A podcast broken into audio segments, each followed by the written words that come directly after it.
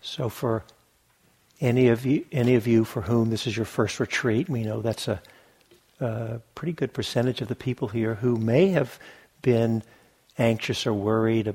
Maybe you know, can I do it? What's it going to be like? Well, congratulations, you have almost made it to the end of the first day. And of course, it's been a mix today, the morning of really more intensive, formal mindfulness practices, and then the afternoon, the interactive sessions.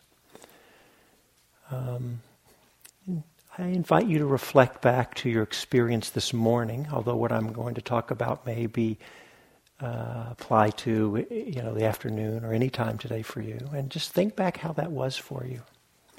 This is very interesting when you reflect that we we in the simple form that we're offering you know, you come to a place like Spirit Rock, it's beautiful.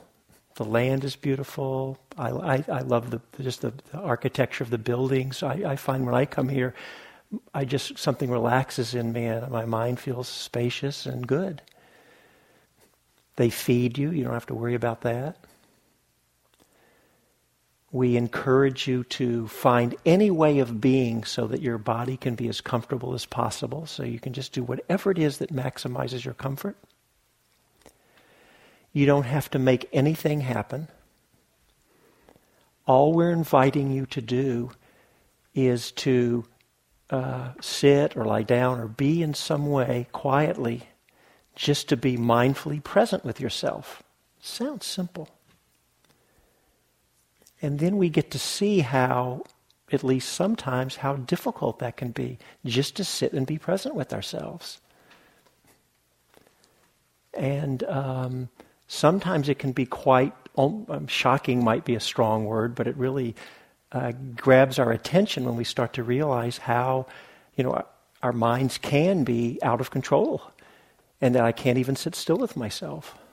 And uh, for some of us, uh, may have been struggles with physical pain in the body. Um, I know that's true from talking to a few people, um, for some people here. Sometimes psychological, emotional things come roaring up we may have come into come to Spirit Rock bringing things from our daily lives into the retreat with us. And so, of course, they, they, they come along with us. So maybe some things are, are up for us around that. Or perhaps challenges that are coming up just from being here, all kinds of different challenges here. Um, it's a great opportunity uh, to even though it's not always so pleasant, although uh, Diana said a little bit about how this practice, as it progresses, can be very pleasant. And, uh, you know, sometimes we're, we're sitting and wondering, like, you know, I remember sitting on retreats myself, and, um, you know, really, I, I won't say how, I'll, I'll tone the language down a little, but basically my mind was saying, ring the bell. there were a few more adjectives in there that I won't share uh, out of politeness. right? And, and do you remember this morning, for those of you who are in the sit, I, I asked you to notice if, for, for those of you who are having a difficult time when the bell rings, what can happen sometimes is uh, uh, you haven't even moved, nothing's happened. You know, you just hear, you're sitting there, struggling, struggling. Ah nothing's changed except just the sound. It's a wonderful place if that ever happens you to notice how much of your suffering was being created in your own mind. So, having so many opportunities. And then the, the reverse can happen. Um, uh, the practice can become very pleasant when we really start deepening and the mind gets more settled and quiet. And then we have the opposite please don't ring the bell, don't ring the bell, because we want to hold on to the pleasant. So we're learning so much about how the mind's, you know, pushing away these unpleasant experiences, how it's want, just as human beings, it's what we do, holding on to pleasant.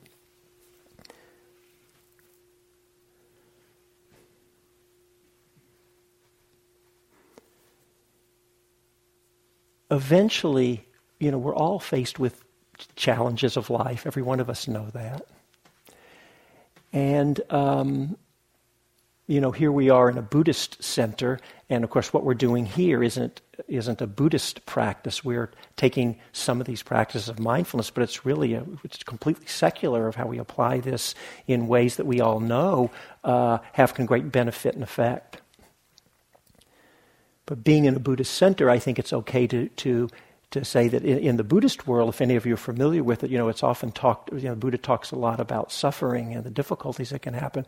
My feeling is we don't actually need the Buddha to tell us about suffering and challenges. You know, we're, we're all experts.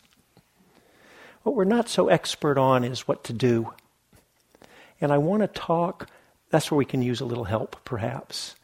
And I want to talk tonight about, uh, give some few suggestions on different ways of dealing with challenges and difficulties that can come up, both in the formal retreat context and in our lives, and in particular, because of the theme of this retreat, that applies also to our work situations, whether it's working with our colleagues or, or administrators or students who are challenging, uh, you know, parents or family members of students and all that. So I want to say some things about that tonight in particular. Um, the first thing to say uh, is that if there's to be, if we're going to have any possibility of working skillfully, working well with any kind of challenges or difficulties, um, it rests upon the foundation of mindfulness. There's just no question about that. And of course, this retreat is mindfulness for educators or in education. So, uh, you know, we're emphasizing mindfulness, mindfulness. Uh, Diana offered last night her, a definition of mindfulness. I'd off- like to offer um, another definition it's just it's a little more simple, which is simply mindfulness to me is not being on automatic pilot. Sometimes people say when we lose mindfulness, you'll hear people use phrases like, well, you've become, you went to sleep, or you, you went unconscious, you lost awareness. But you're not asleep. I mean, we understand what they mean, but when we think about it, we're not asleep. We're not unconscious. We're just lost in things. We're caught up in things. We're still having the experience.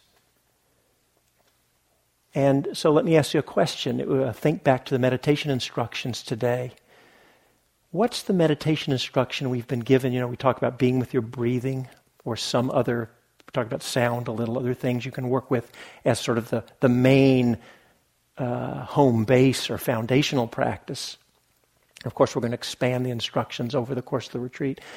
What's the instruction we've given when you're supposed to be with your breath and then you forget and your mind's wandered away, um, you know, and you're lost off in thinking? Anybody want to say what's the instruction?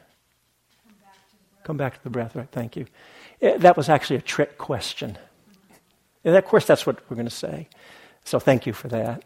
Uh, when you're lost and gone, uh, there actually is no instruction you don't even know you're gone. Right? The instruction only kicks in once you've already come back or woken up, if you will. You've gone off automatic pilot and you're back. Then you actually have some choice and you can and come back. Other until then, you don't ha- really have any choice. You're just gone and in it, right? And so it's the same for any thing that we want to approach and work with skillfully and well, if we want to have some freedom, if we want to have some choice, I should say, we need to be aware. We need to be uh, back and present, not lost and caught up in things, in order to um, um, have be able to make some choices. And so, of course, we're going to, um, you know, really all bets are off when, when, when you do get lost and you've lost your mindfulness then for any given situation, what is it that's going to happen? Depending on what actually happens, the experience, whether it's something internally in your body or your mind or an interaction with other people or another situation, you'll just respond or perhaps react dependent upon what's going on and just the condition patterns of how your mind works. And so we don't worry about that. I mean, hopefully, you know, uh, our minds are such that we don't cause too much suffering for ourselves and others during those times. But we all know, we've all had times when we get reactive, we're not mindful, and we just habitually respond in some way. And then later it may be like, oh, gee, that wasn't the best. And we want to try to clean it up in some way. Right?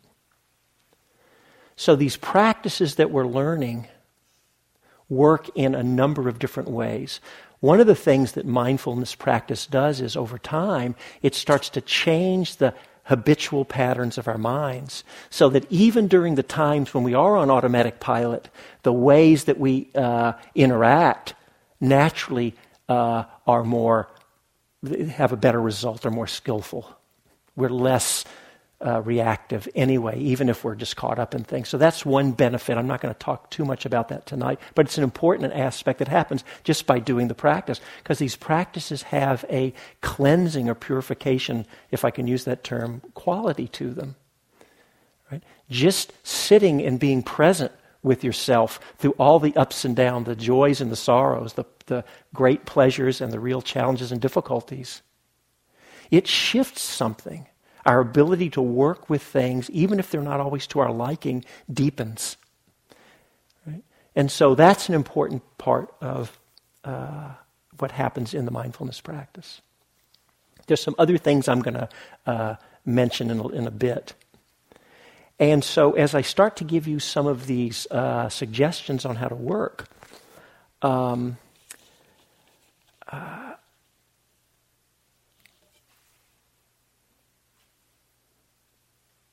sometimes there's two aspects that I want to highlight in each of these things.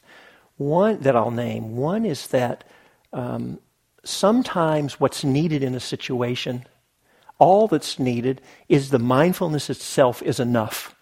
Just being aware of something. And I bet, just look into your own lives, there's probably been times where just by becoming aware of something was enough, enough and there was something let go around it, we stopped struggling, we knew the right way just once we became aware. It's like, oh, see that? we didn't need much else.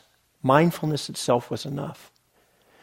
There are many other t- situations in which uh, we, the mindfulness is important. We need to be aware, so we, that's always an ingredient, but it's not enough. It's the beginning step, and then we may need a lot of other um, skillful action that may be needed to, to deal with something in ourselves or something with, uh, with others. And I want to name just a few of, of, of those. So the first piece is it may, I, I want to, um, the first, you know, we're, we're, we're speaking, the way we're speaking is if uh, really the, the foundation of everything we're doing is mindfulness. But I actually want to offer um, I feel like there's something uh, more foundational than mindfulness. This is just me speaking, so others may have a different take on it. Um, and that's uh, self compassion. And I say that um, mostly I'm going to be speaking about mindfulness in this talk, but I just want to say a few words about self compassion. And it's so important because if, if you know, it's so easy for us to have our own self criticism or judgments, or we're comparing ourselves and finding everything that's wrong. And some of us, for some of our, us, our minds are more prone to that than others. Right? So even when we undertake something that's wholesome and beautiful, like uh, mindfulness practice, for our own practice and learning to apply mindfulness and teach it to others for the, for the benefit of others. Um, if, we, if we don't come from a place that's kind to ourselves, caring and compassionate to ourselves, that judging or critical quality can seep in even to the undertaking of something that's quite um, like a beautiful thing. And so it can come in, for example, if we come on retreat. And one of the things that I've always found interesting, and I've I've been susceptible to this too, is you know I remember my early retreats when I first started practicing, sitting there, and you know, you know I just was I started when I was 18 years old, and you know more than 40 years ago, and um, you know I was young and naive, and I looked around. Everybody from the outside, they just looked like these perfect you know Buddhas sitting there, and I remember thinking, you know, look at them all everybody's blissed out but me. everybody's, you know, they can come and they can meditate and their minds are still and quiet or they're mindful or whatever I thought was going to happen in meditation. And I had a lot of self judgments about myself, somehow expecting that I don't know why I thought, you know, my mind wasn't trained. What did I think? You know, I should, you know, if, if I was coming in to learn, I don't know, to sit down and play the piano, I'm using that as an example because I don't play the piano, I wouldn't have any expectation to have any skill. I wouldn't beat myself up over it because I'm clumsy and I'm just learning. But somehow it, it can happen. For, it's more common than you may think. People come in and, and you know they're struggling and they and and and because they can't do it or they're judging themselves in some way or they see every place they fall short. And so bringing in what the self compassion, uh, and we do the best we can with it. You don't. The good news is you don't have to actually have any skill with any of this. You don't have to be any good at mindfulness practice. You don't have to even know how to be compassionate for yourself. It's just a wonderful thing that seems to be the way that the world and human beings work. It's, it sounds like kind of just a platitude to say, you know, however you are is good enough, but it's actually true, and it's really good news. The whole package of who we are is enough. And then our job is just to get in touch with our good intentions and aspirations and then the best we can learn some skills and techniques that can help support us to move in that direction. And things shift and change. It may not happen quickly. Some things do, some don't. But we really, you know, in whatever way we apply ourselves, those are the things, those are the qualities that strengthen and grow in us. And if we can keep that in mind, then even if we don't know how to be kind to ourselves, so this idea of self compassion, even though we may understand what the words mean, it may be so foreign. And, and I know for a fact in a room this size, just through experience, um, if you're one of the people who are just like, I have no idea how I would even begin with that, well, you're not alone. And that can be worked with, and that's something come talk to me uh, go talk to Donald Rothberg over there. Find some of these, any of these teachers. You know, find people uh, uh, to work with, and there's ways we can do and move forward in a good direction. Doing the best we can with that, then, I'll offer another tip or strategy, and that's to know. Um, we have to recognize that there are some experiences that we'll be able to find a way to work with, and there'll be other experiences that we have to acknowledge maybe beyond our capacity to deal with. And that's on retreat, and that's also in our daily lives, in our personal lives, and in our work environments. And so, thinking of it in terms of being here on retreat when we're doing these formal practices, and say you're sitting in meditation if we always moved our bodies every time we had the slightest discomfort, um, we, ne- we never learn how to be present with something that might be uncomfortable. We never learn how to, to be with it, to bring the mindfulness just to work with it and not be caught in reactivity. So it can serve us well to learn how to sit more still and really just connect with our experience and then get to see how our minds work around us. That can be helpful.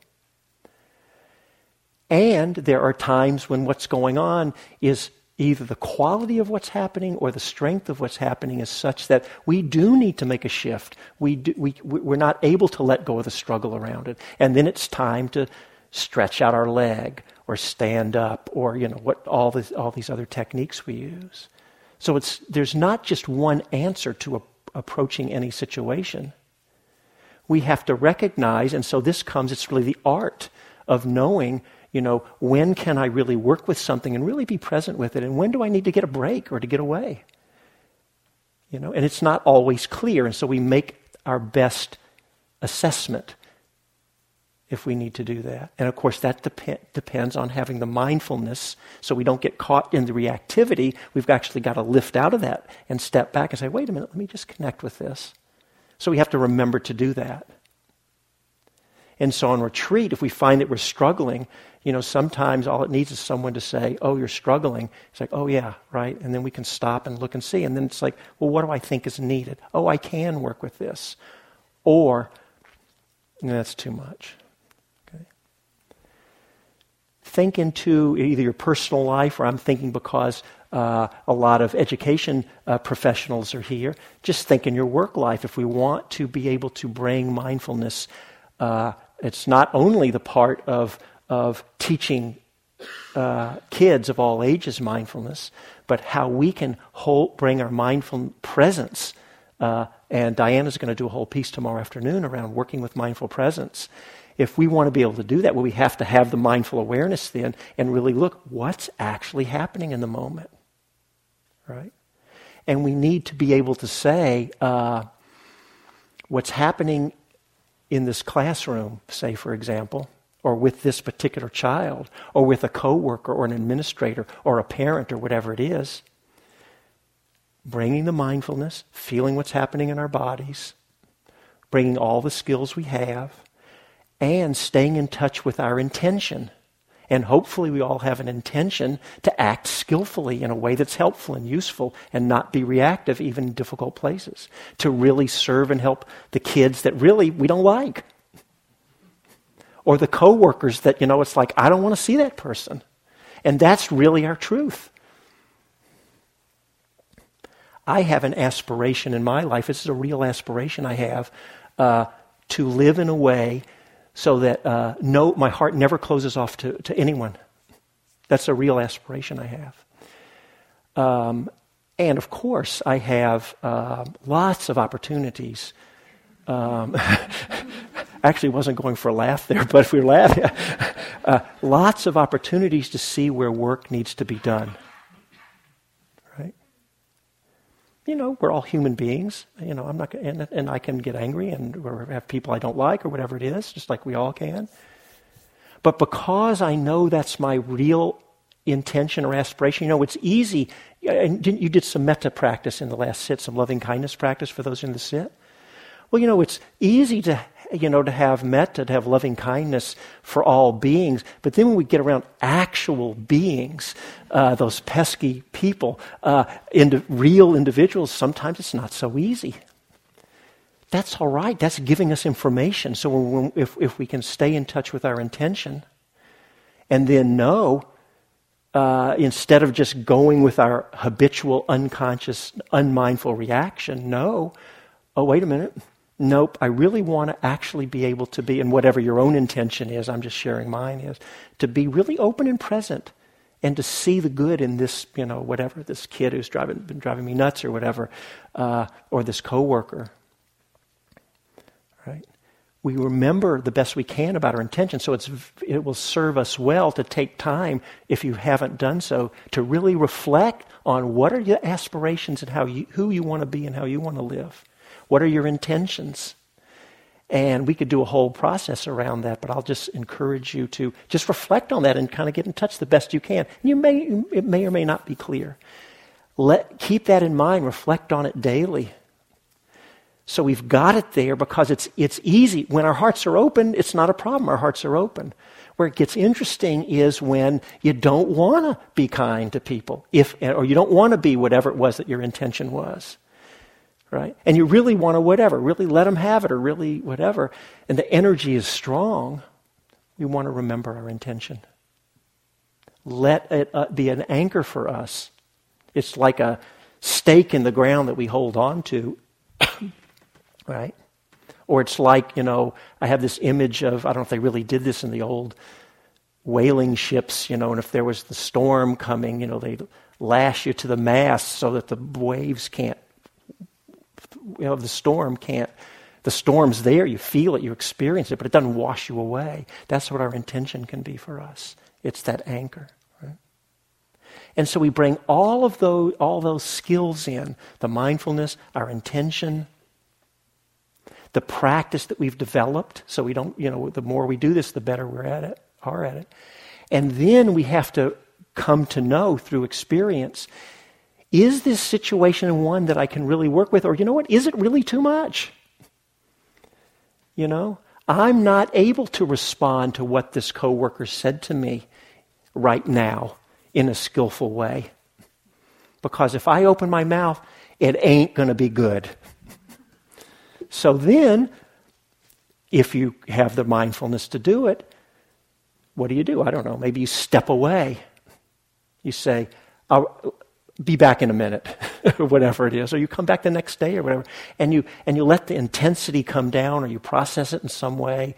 And then you come back in a way where you can, and you, you may still need to, you know, do what, say whatever you need to say, but with, but in a way where you can be more skillful and kind. So knowing our limitations is very, very important.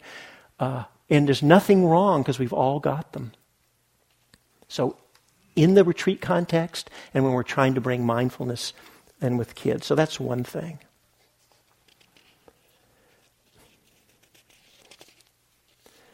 Another thing I'd like to offer is this may seem counterintuitive, but um, I hope you'll reflect on it a little bit. Um, not judging our situations by how pleasant or unpleasant it is or how much it fits our own agenda. And what I mean by that is, um, when you so we'll first talk in the in the retreat context and then bring it back into into maybe a work environment type situation. In the context of retreat, that's the whole training is to set up the conditions to be as supportive as possible. So, for example, sit in a chair if you need to, or adjust your sitting posture, lie down, do whatever you need to do, set up supportive conditions, and then you're going to get what you get. Right? And if we're going to fall into a struggle or a dissatisfaction, I should say, every time things don't go our way, well, in case you haven't figured it out, um, I'll clue you in on something. Sometimes you're going to get what you want in life. It's going to happen. Sometimes you're going to get what you don't want. You may have noticed that life's kind of like that.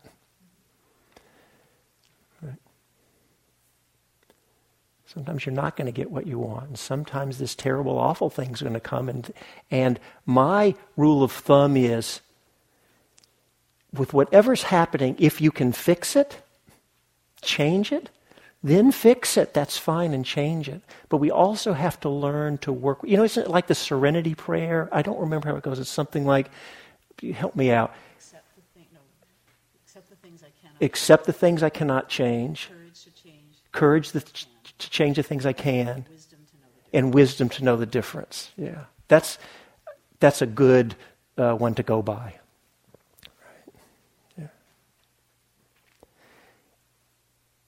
So, you're sitting here in meditation.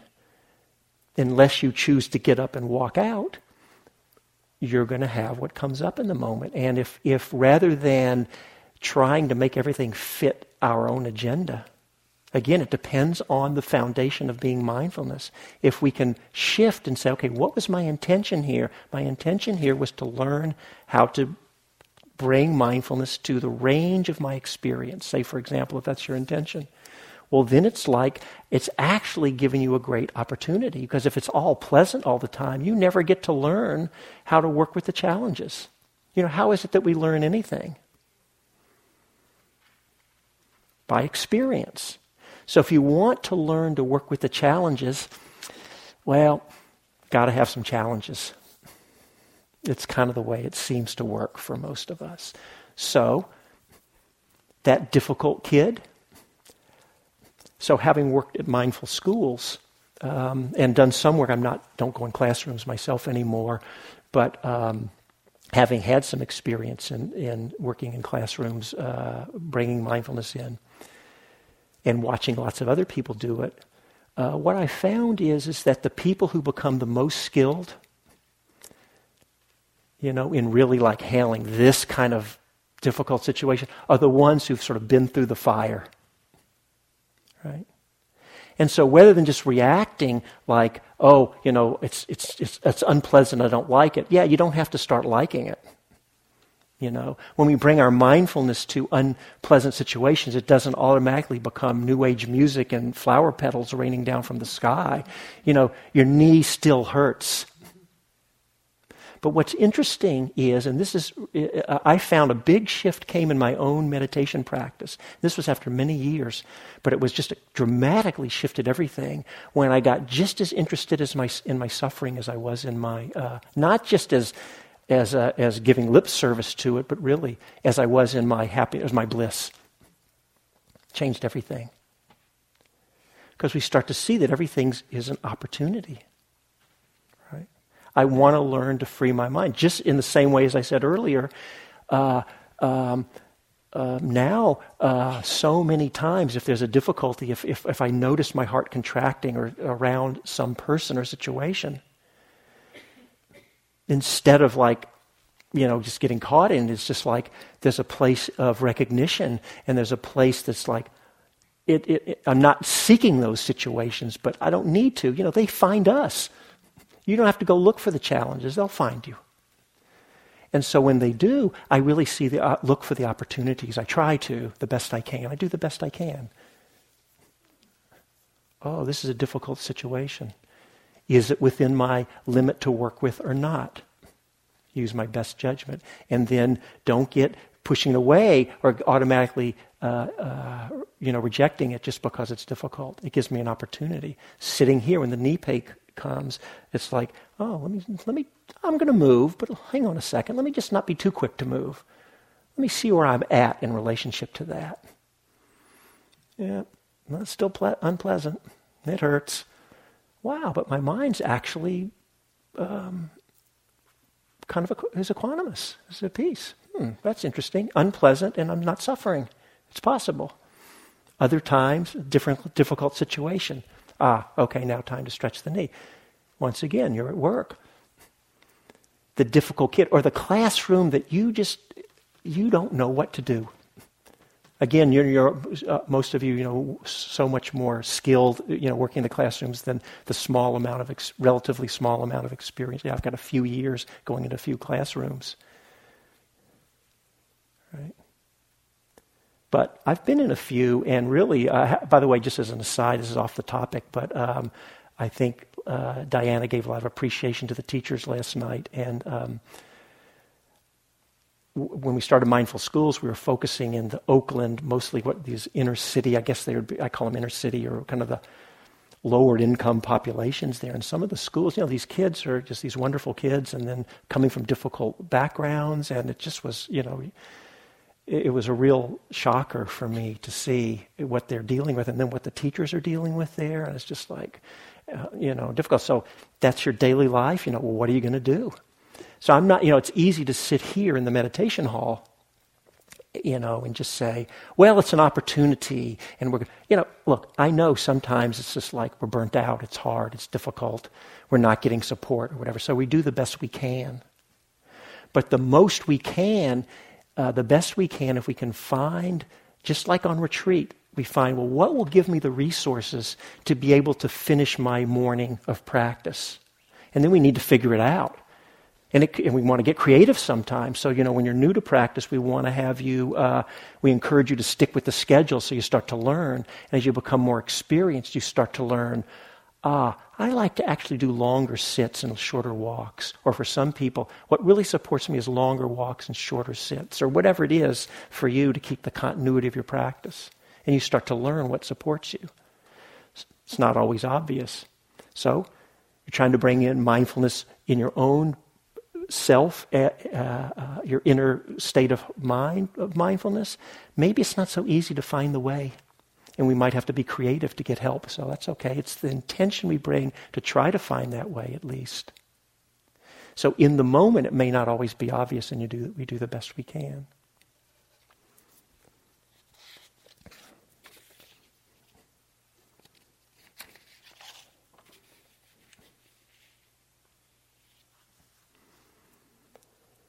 It's useful to think of certain experiences. There's a list uh, called hindrances. It's a kind of a formal list in the meditation world. And I want to say something about that. I've actually been talking about it, around it a little bit. To label certain experiences hindrances because then it, we can know this is a they're, they're, they're just experiences like any other, but we call them hindrances because they have a real tendency to trip us up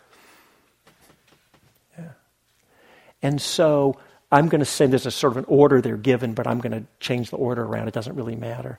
So the first one I'll name is, is um, I'll, I'll, uh, I'll use the word aversion. sometimes the traditional ill will or aversion. It's some kind of negativity, and it's basically saying something that I don't like is happening, something unpleasant in some way. And it's like, get it away from me or get me away from it. And we're in aversion. So we're already caught in, an, in a struggle against it there. And so by, when aversion arises in the mind, that's different than the experience itself. So in the example I, I gave earlier of knee pain, right?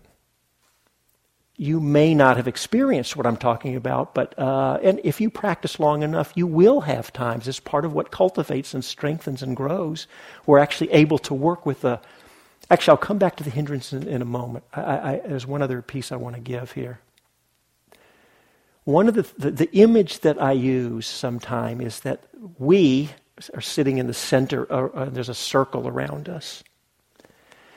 And the circle contains anything within the circle is all the experiences for which we can be mindful and present and non reactive, and our hearts and minds can be at peace, and we can bring clarity and wisdom and, and skillful action. That's everything within the circle.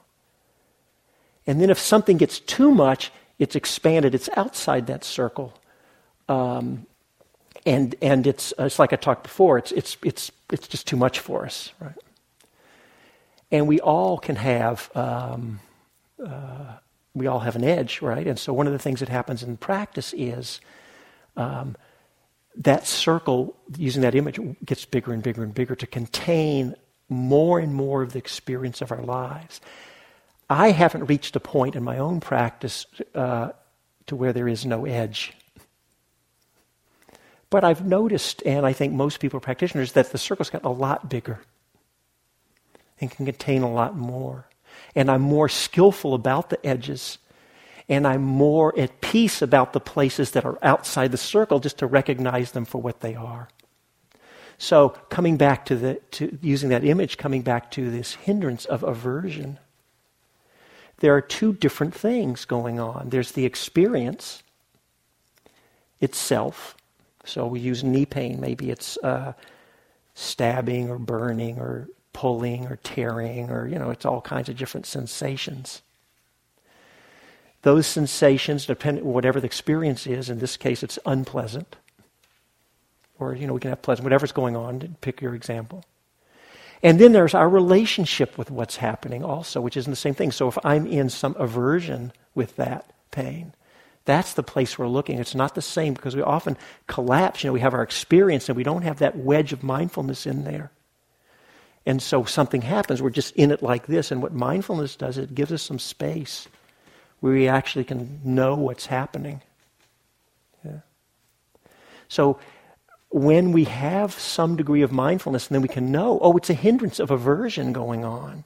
Sometimes, again, as I said before, all that's needed is just the mindful recognition so we're here on retreat and you're, you're having trouble, say, in one of the sits, or you don't like the food, or you didn't get the retreat you wanted. Either there's uh, not enough silent sitting because you wanted more, or there's too much silent sitting because um, you wanted more uh, tools and techniques and handouts, or what, you know, teaching and everything. It's not the right balance. Or maybe that's happening, or whatever it is. The person next to you, you know, um, you don't like their socks, or, you know, it can be anything.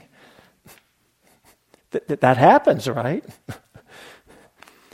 so uh, rather than just being automatically identified, we know, oh, that's that hindrance of aversion. Right? And when we recognize it, sometimes that's enough, and something lets go. And then we can our hearts soften and our minds are more relaxed, able to be with it. Sometimes it's not enough. It's the signal. We still need that mindfulness, but as I said before, we may need to bring in other uh, skillful action. And I don't have time tonight to get into the whole range of how you might work around aversion, but I'll just say it could be many different things. Right? So, for example, if it's around uh, you know, something here at this at retreat center that you don't like and you wish was going a different way, you could try out maybe experiment with some gratitude. Say, okay, what am I grateful for here? Or what is working for me? What are the things that I like? And turn your mind towards the part that can make your mind more malleable and soft and, and receptive. And then turn it back towards the difficult situation. That could be one. So uh, I said, you know, my op- I take it as an opportunity to work with difficult people if, if I notice my heart is contracting. Well, one of the techniques I do, sometimes right in the moment, if that happens to be happening, I'll try to let go and soften. But sometimes if that doesn't work, I need to, whether it's externally, but at least internally, feel like I'm turning away and turning my attention to something that just gladdens my heart. Think of someone I really love or care about, or I look out the window and take the beautiful view, and I get myself in, uh, that's using some skillful action. And then, now that my, my mind is uplifted and spacious and my heart's open, now let me turn back to this person or situation or thing and see how I meet them. Sometimes it's too hard to pull ourselves out of it from within it. So we may need, just as an example, some skillful action. But first we have to know, oh, it's, a, it's a hindrance. That's all. It's aversion. The opposite of that is when something very pleasant is happening and we're clinging or holding on to it. Sometimes uh, we might just call that greed, although the word greed is kind of loaded with lots of different connotations, but it's just the wanting mind, right? And there's nothing wrong when that happens because uh, let me just ask you a question. It's a rhetorical question, you don't have to answer. Anybody here trying to get um, less of what you want and more of what you don't want? Things, experiences. Just, no. it's okay. That's what living beings do. So we just want to recognize that these are patterns that just can happen. So when something that is really pleasant's happening, and all of a sudden uh, the best kid that you're in love with in your class is transferred over into the other teacher who you can't stand's class. or I don't know. I'm trying to make something up here, right?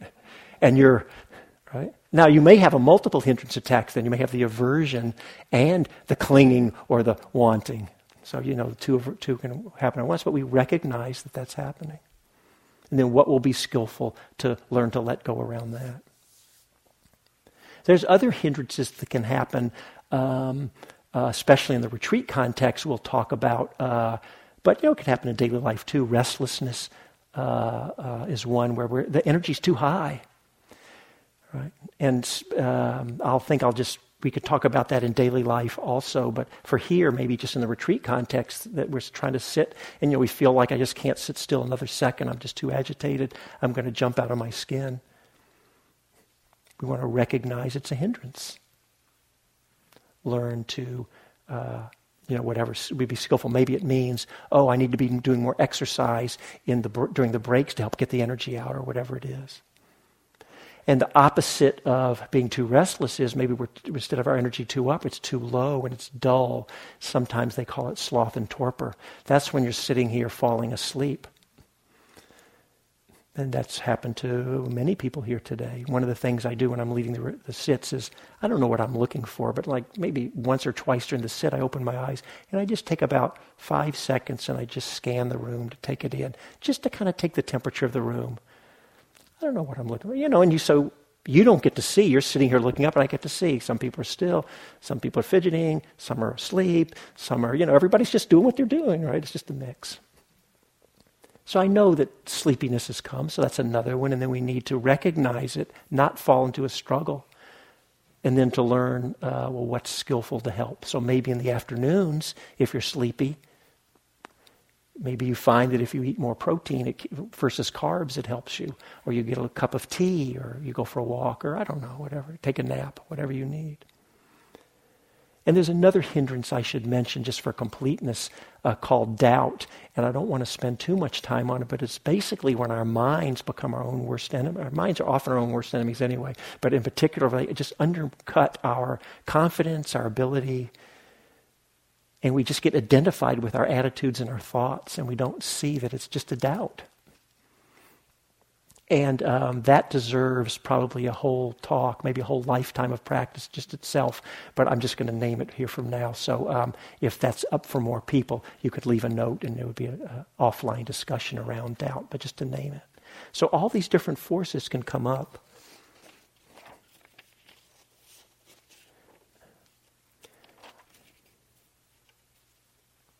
I want to just say something about, so, you know, we've talked about just the importance of mindfulness and then a few ways of uh, things to keep in mind in our practice uh, and how we can bring it into our, uh, our work life, our personal lives.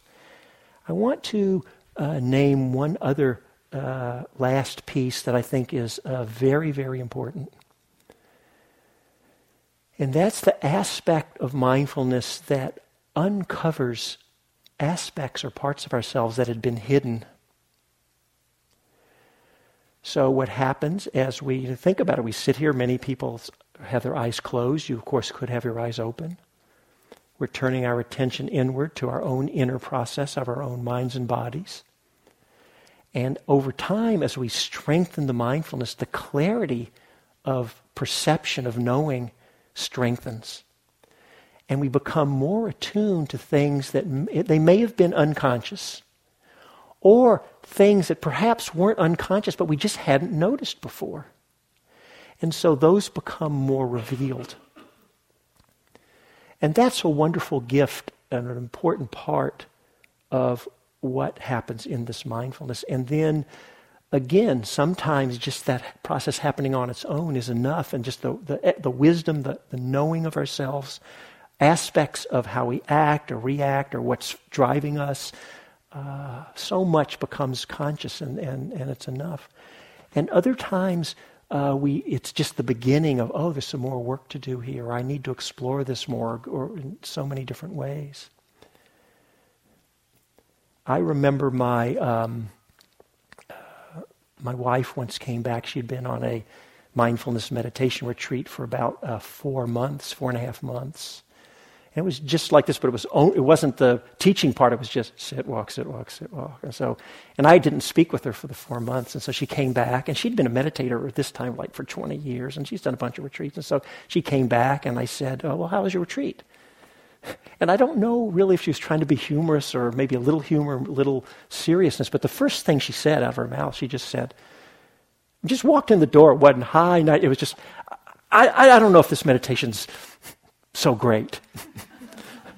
Already I knew a lot about her retreat. A lot of unpleasant stuff had been coming up. She didn't even need to tell me. And I said, Well, what do you mean? And she said, Well, I mean, do I have to feel everything? Do I have to be aware of everything? And then she said, and this was to be humor, she says, maybe it would be better to go through life totally unconscious, automatic pilot, and the way she, uh, you know, you don't know nothing. And then you just go through life, everything's fine, and except, you know, just before you die, maybe one brief moment of, oh shit, and then you die, and that's it. Instead of this whole life of having to feel everything, and of course, uh, it doesn't. and I think she was trying to bring some humor in, but she had had a lot of struggles and difficulties can came up, and a lot had been revealed, parts in her that maybe, and this is one of the things that can happen as we become more aware. So, if you, for those of you who don't know, let me tell you ahead of time. You are going to come to know places of incredible beauty in you that perhaps you had no idea was there. Strengths and, anyway, so much wholesome. And you're also going to come to know places that you maybe didn't even want to know was there. But really you do, because those forces are still working on us. And this is one of the gifts is the awareness. And we need to again go back to what's our aspiration, what's our intention for how we want to live. And then don't we want to know the places in us that trip us up and keep us from living more authentically, more of the time, more deeply right from the place of our highest aspiration? I do.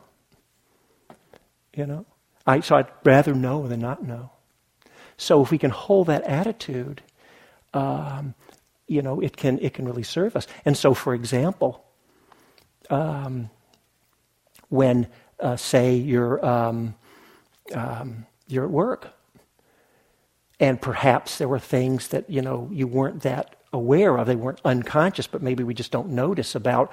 Maybe there's some place in uh, some situation, uh, for example, maybe that scares us in a certain situation with people or kids, just an example.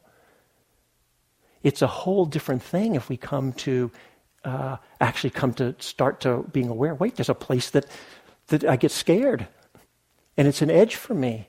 And then we maybe we start to reflect. What are the places where where maybe I get scared? For example, what's my edge? And then we get more interested. And we can start to uh, become more skillful there, right? And not only learn the tools, but have the strength and the courage and the wisdom, uh, uh, you know, sense of, of really a solid, good sense of who and what we are to meet those situations. And we're not so scared or so reactive. Or, or reactive, you know, we start to realize, wow, every time, you know, this group of kids or anybody, you know, acts in this way, it just pushes my buttons big time. And, and maybe you hadn't, you, you kind of did know, but you really got to become more conscious. Oh, this is an area, right? If we want to be really present with people we work with and with the kids we're trying to help, and also in our personal lives too, in any aspect of our lives, we want to really start to know these places in us. Where's my edge? What stops me from being present and open? Yeah and come to know that. So this is a whole nother piece. I'm just going to just name it for now. About making, I call it, you know, making what had been maybe hidden or even perhaps unconscious, it becomes more conscious, and it's an important part. And this just is part of what happens. We don't necessarily have to go digging or looking, although there may be times when we, when we want to do that too. Yeah. I sometimes think of the strengthening of mindfulness like turning the mind into, and both images work, a Hubble telescope or an electron microscope. You know, the Hubble opens up in sort of a big way, and the, electron microscope and goes in. But it's just the, the our level of, of awareness and perception just becomes more clear and powerful and deep. Uh, and and more and more, and, and, and we have to do less and less. It's more becomes more of a trait. And so it's another piece that comes uh, with the mindfulness practice is that, um, as many of you know, are practitioners, it's not that we never space out, but that stream of wakefulness carries through on its own more and more and more. And it becomes more, just more and more of the time, a quality of our being. And so it naturally carries through. And when we do uh, space out or, or go lose the mindfulness, it's we're less deeply lost and for less time. That's sort of a general trajectory, although it can have its ups and downs. Okay.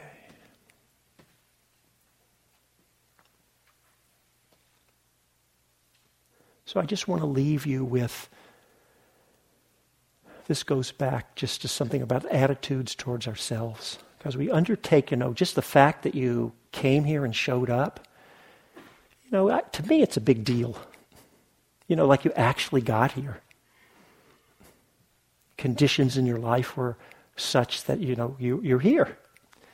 And so that says a lot. It also talks about your intention and what you want to really carve this time out in your life. And so it's a beautiful intention and aspiration that's true for everyone here. There's just no question about it, or you wouldn't be in the room.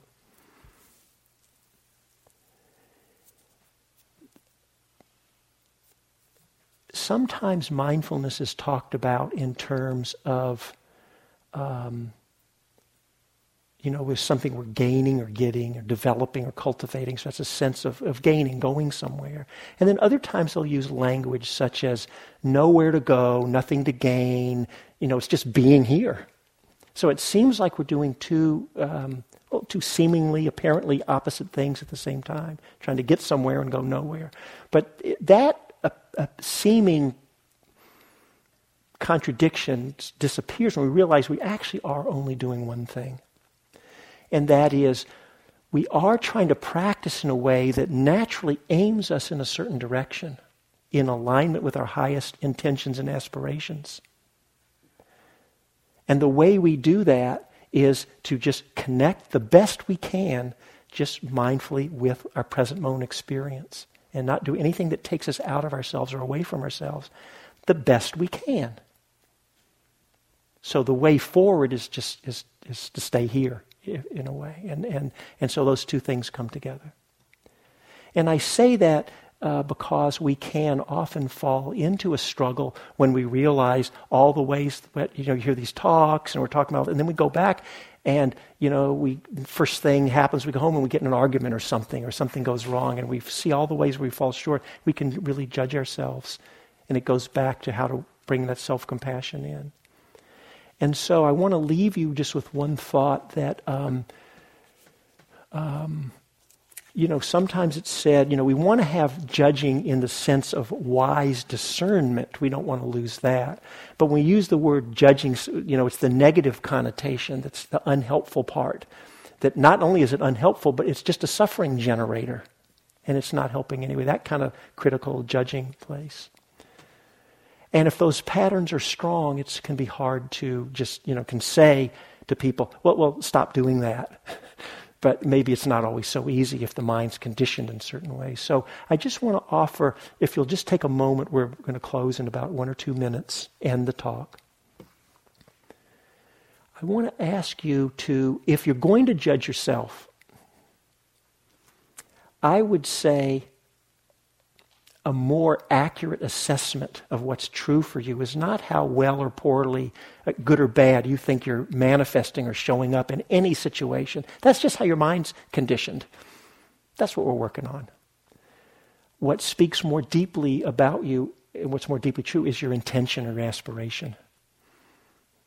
Right? So, again, I have this aspiration, my heart doesn't close off. I don't have to judge myself because it closes off, because that's just the habit of mind. What's more deeply true is, is I don't want to live that way. So I want to, uh, and when we think about that way, it can, it can sometimes cut the legs out from under that judging mind, and we can, and it can touch us in to the good in us. And so I want to just invite you to take a few seconds, and then you can, this is much too short, but you can do this more on your own. Just take a few moments and feel into yourself, eyes open or closed, however you want. You, know, you can shift your position or not, it's up to you and just feel in, maybe you use words like, you know, what is, I'll say it in a few ways, what is the highest intent or deepest intention you have for who you want to be, how you want to live, what you want your life to be about? Or you could say your highest aspiration. What do you really want your life to be about in the deepest sense? You may get a general sense, or you may have something specific, so whatever it is for you.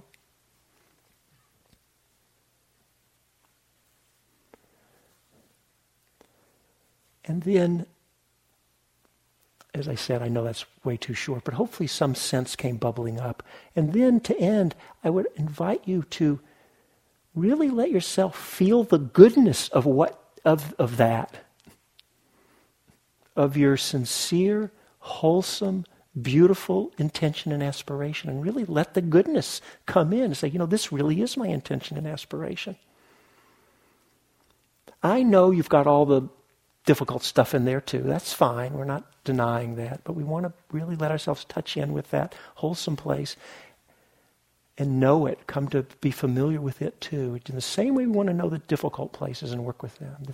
You need to be familiar with this. And let it see for yourself. As you really feel your own goodness, does it glad what happens? Does it gladden your heart and mind? Do you not allow yourself to feel it? Whatever happens is fine. It's just more learning. Hmm.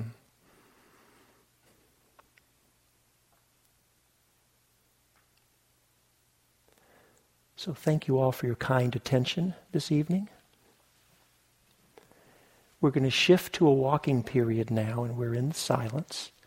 And let me just see. So it's 8:30. Excuse me. It's 8:30 now, and so um, is there a bell ringer or will ring a bell? So we're going to have um, it sounded like you went like this. So about 20 minutes for a walking period. A bell will ring maybe, what, five minutes or so, five, ten minutes. We're going to do something. You just, you know, a bell will ring at some point and then, you know, you'll get back in at some point. And, okay. Uh, and then um, uh, when we come back, uh, Betsy's going to lead us in some uh, song, music and meditation or, uh, to do a closing for the evening. So as you transition, uh, I just want to invite you to pay attention. You know, sometimes we just lose our mindfulness as we get up. Notice what, how you're feeling, your experience, and see what it's like just in a relaxed way to keep that mindful knowing going as you move, and you just change form. And please enjoy your walking. Thank you.